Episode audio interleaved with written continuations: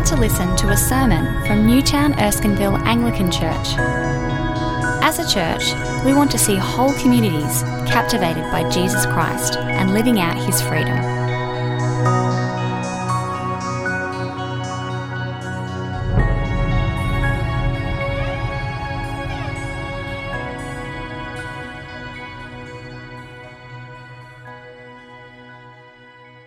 Good morning. Great to be with you. My name's Matt, uh, one of the pastors here. Well, we've got an interesting passage today uh, from Daniel chapter 7.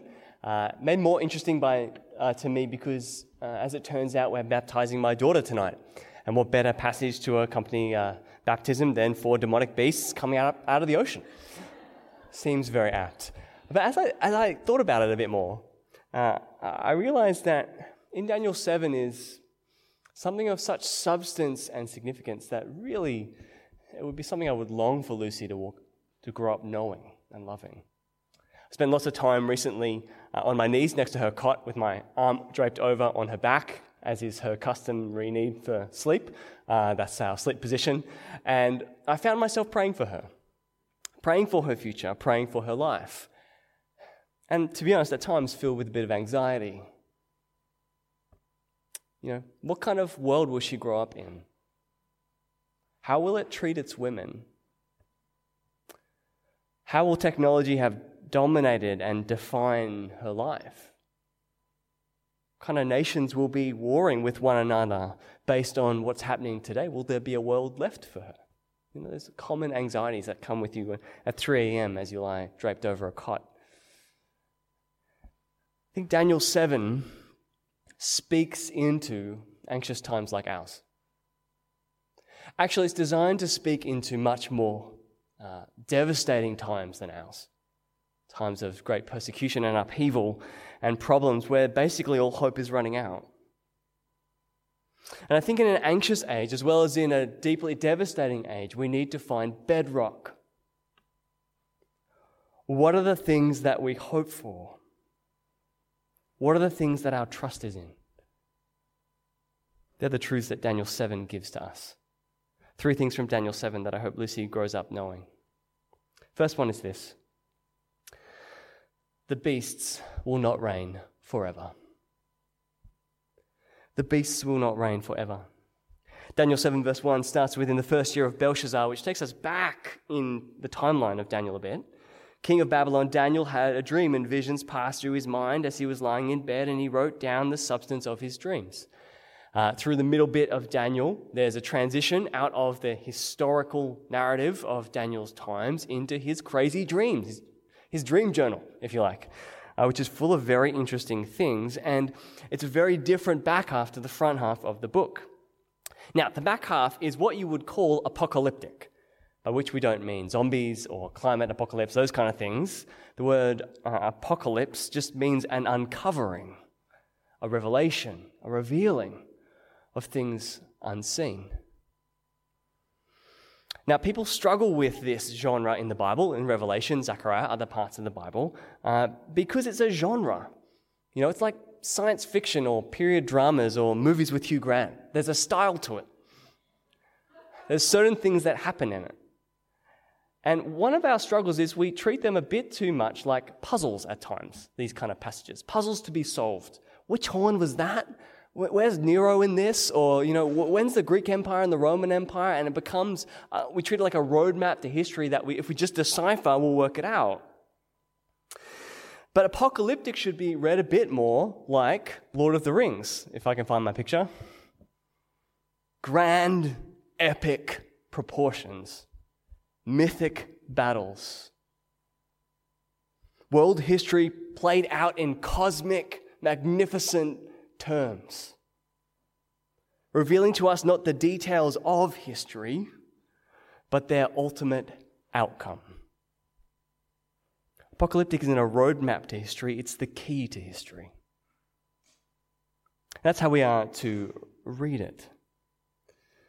And so, as we, we continue through Daniel 7, we, we get this picture of Daniel. He's in his bed at night, and he looked, and there before him were the four winds of heaven churning up the great sea, and four great beasts, each different from the others, came up out of the sea. And he describes these four beasts coming up out of the sea. And the sea in ancient culture was a place of chaos and evil. It was the power from that threatened to overthrow the goodness of the earth. This is a very cute uh, picture of them. Perhaps this 19th century picture is a bit more apt. The dark, foreboding sea and the beasts silhouette rising up out of it. This is more the stuff of Daniel's dream, I think. It's nightmarish. At the end of chapter 7, he turns pale. Uh, at the end of chapter 8, after more visions, he has to lay in bed for a few days. So there's your excuse to not going to work tomorrow. But what are these visions about? Well, verse 15 gives us a very simple explanation.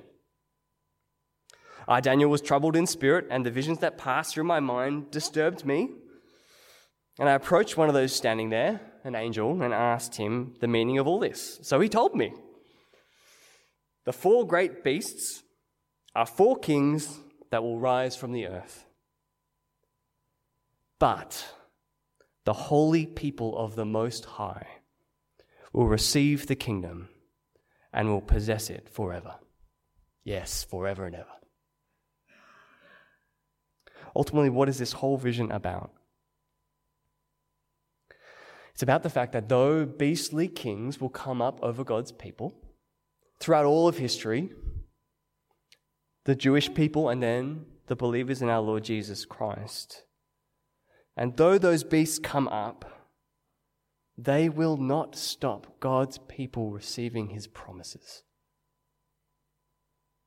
And the great end of all the cosmic battle will be his people living in his kingdom forever. The beasts will not reign forever. Daniel 8, I think uh, the next chapter dials this up a bit further. It gives us a picture of a, a ram and a goat and tells us that one, the ram is Media, uh, Media and Persia, and the, the goat is Greece, and describes these two kingdoms fighting each other. It labels the kingdoms, unlike Daniel 7, and then gets to this point where a, a horn rises on the goat and, the, and, makes war on God's people. And it makes sense maybe that that might be, uh, I'm going to skip a couple of slides, Antiochus IV, who was a great persecutor of the Jewish people in the second century and slaughtered many of them, and was brutal in the way he treated both Jerusalem and its inhabitants. You see, these beasts aren't just fanciful figures in the sky in a dream for God's people in different times in history, in, in days today, who are living under intense persecution and pain, these are real words of hope. That the powers that oppress will not stand forever. That the powers of evil in this world will not stop God's purposes forever. God's kingdom will stand and last. And God's people one day will receive his promises. The beasts will not reign forever. But why?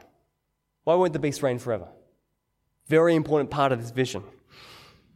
And the reality is that in Daniel 7, the reason why the beasts won't reign forever is because there is a higher throne and a coming judgment. A higher throne and a coming judgment. As you move through the beasts in chapter 7, if you look at them in a, little closer detail, the first three beasts are interesting. They're, they're, scary and they're hybrid animals, a bit human, a bit animal, different animals all mixed together, but all of them are kind of on a leash. So the lion in verse 4 has its wings torn off and it's given a mind like a person. Someone's interacting with it. The same with the bear. It's raised up and it's commanded to do something. Someone has authority over it. And even the third beast, the leopard, in verse 6, it's explicitly said that it was given authority to rule. So those first three beasts, it, it feels like they have leashes on them. Though they are fierce and beastly, God is still in control. But when you get to the fourth beast, it doesn't feel like that. The fourth beast in verse 7 is terrifying and frightening and powerful. He crushes, devours victims, tramples underfoot whatever is left. Daniel is so disturbed by the fourth beast that he asks a follow up question of the angel. I don't know if I'd be brave enough to ask a follow up question of an angel, but Daniel does. And he says, Well, then I wanted to know in verse 19 the meaning of the fourth beast, which was different from all the others, and it was terrifying. And it crushed and it devoured. And as I watched, the horn waged war against the holy people and defeated them. The angel says, Yep, this is going to be a fierce beast that arises. And it doesn't feel like this beast is controllable, not like the others.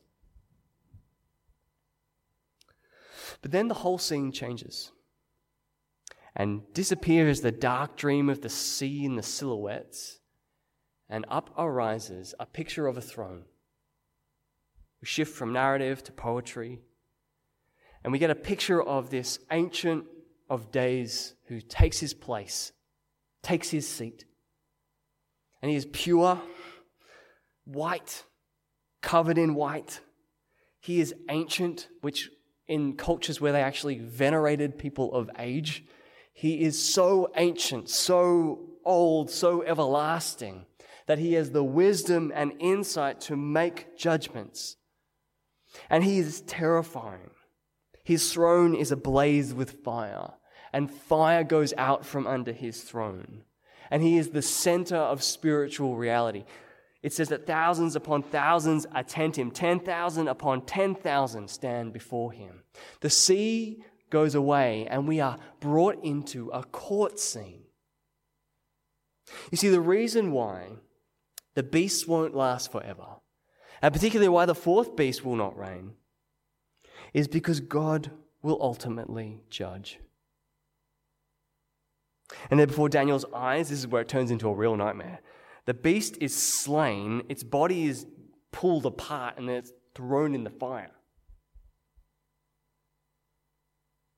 The evil is exposed, judged, and destroyed forever.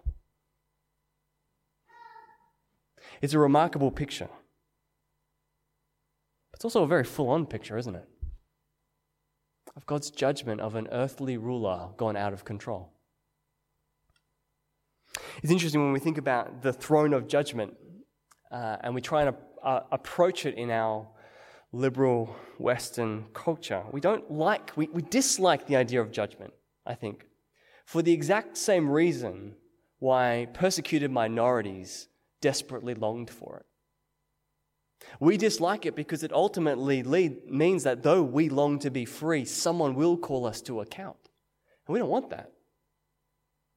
And yet, for a persecuted minority who are being slaughtered innocently, who've had all their power taken away, their only hope is that someone will call them to account. This is a really interesting moment for us as a culture because what do we go with? We're supposed to be people who love justice, but we love our own freedom. And what the passage reveals to us is that ultimately, to be people who long for justice is to be people who long for God to judge. For God to hold all beastly power to account, even ours.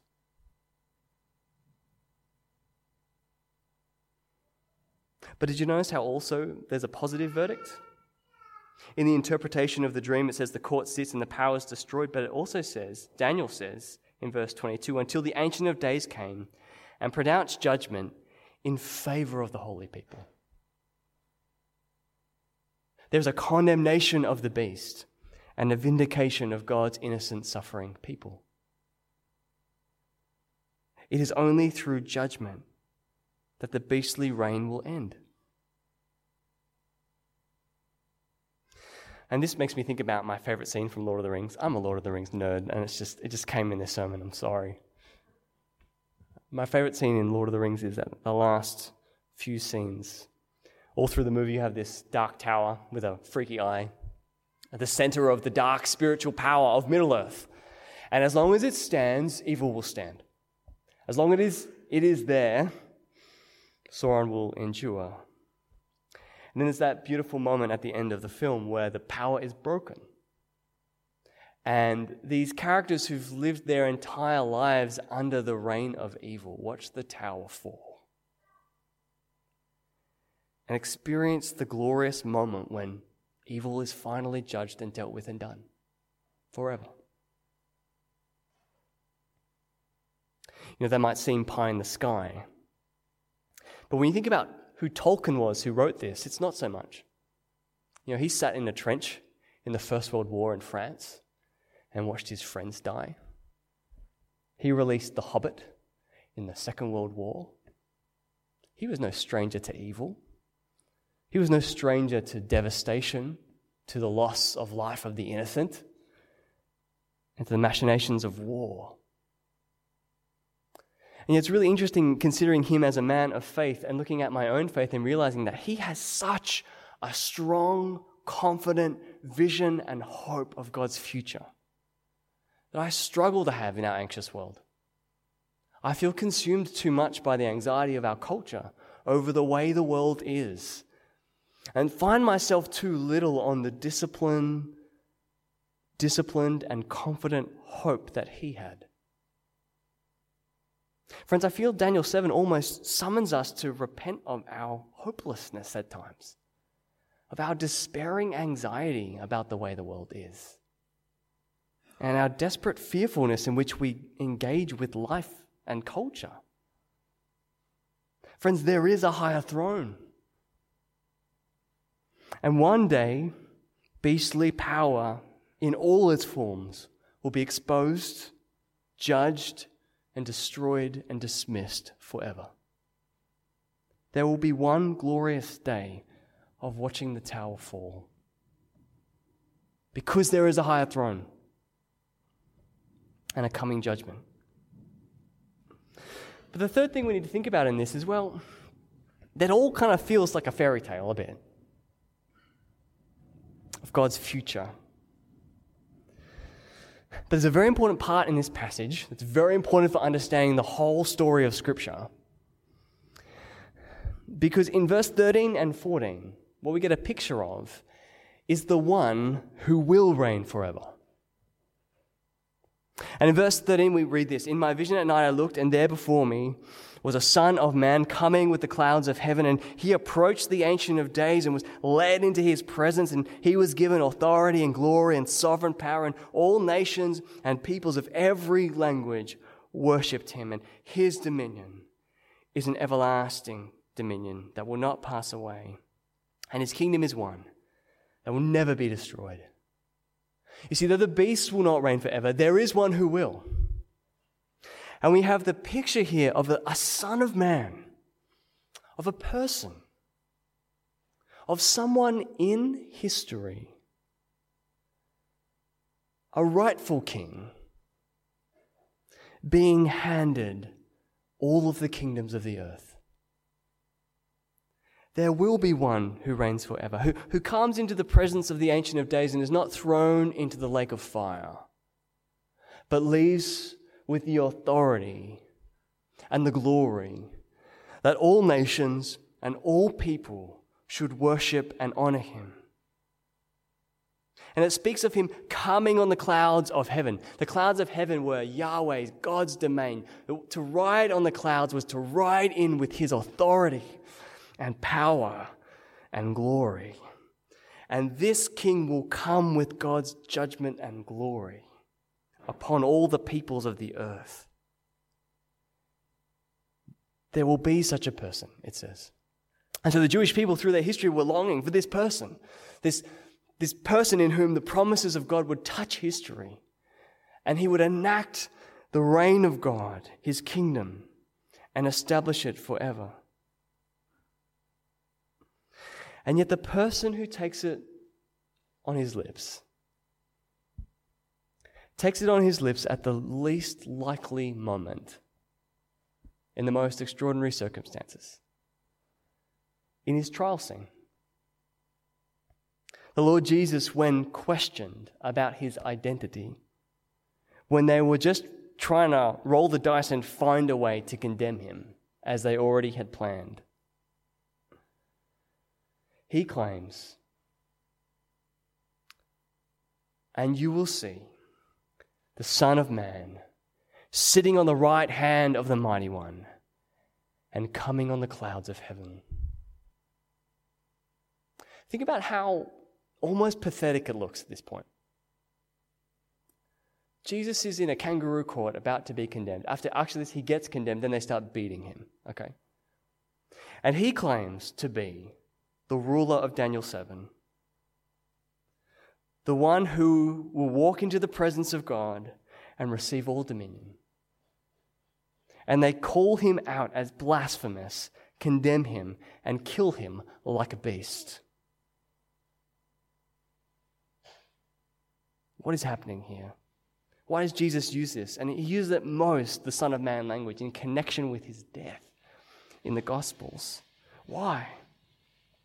Well, the reality of Jesus is that he is unlike any of the beasts that we know. He comes into power not by way of trampling or devouring, not by way of overextension of arrogant strength and power. He instead comes and receives glory by laying down his life in order to give us his kingdom. Why? How does this all work? Well, I've already given away this. Uh, do you know what the, the most famous animation scene is? And one of the most famous animation scenes considered uh, in uh, the field is in the Beauty and the Beast 90s version, not the Emma Watson one, when the beast becomes a man. And what's really interesting, go find this on YouTube later when you hear the, the, uh, the animator talk about writing this scene. Really interesting. Uh, he's a very well known Christian in Disney, actually, he was. Uh, and he talks about laboring over this scene because in it, he saw what the Lord Jesus did for him. You know, the Lord Jesus was condemned like a beast, slain, thrown into the fire of God's judgment on the cross, so that we, though, let's be honest, beasts, might become men and women again and receive his kingdom. You see, Jesus comes into his kingdom by way of the cross. Rising from the dead, he ascends into heaven and fulfills Daniel 7, sits down at the right hand of God, and will come again in glory on the clouds of heaven to judge all the beastly powers of the earth and to watch the tower fall. And that coming judgment makes us more aware of our beastliness and our need of his death to become human, and our need of his death to receive his kingdom. Friends, this is our bedrock. The beast will not reign forever. There is a higher throne.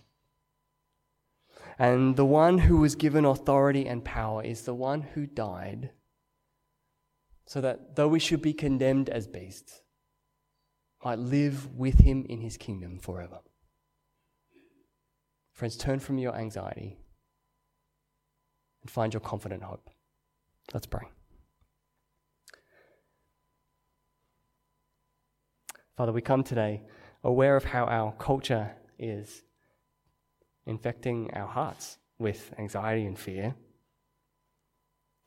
When we know we've been revealed to us the great end of the story, the coming of our Lord Jesus, and of his kingdom without end, and of the beasts who last but for a moment, and yet of his willingness to be crushed for us, that we might have his future forever. Father, we turn from our anxiety and we ask by your Spirit that you would stir up our hope, that in the midst of an anxious age, we would be calm,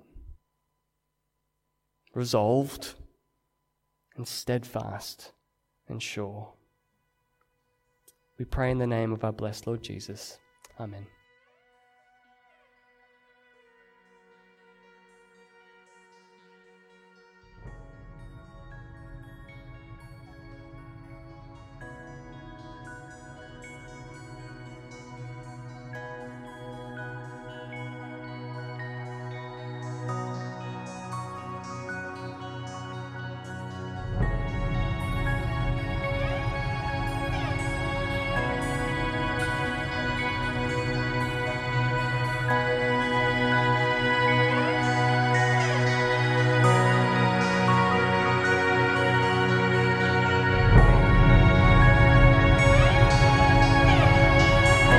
For listening to the Newtown Erskineville Anglican Church podcast.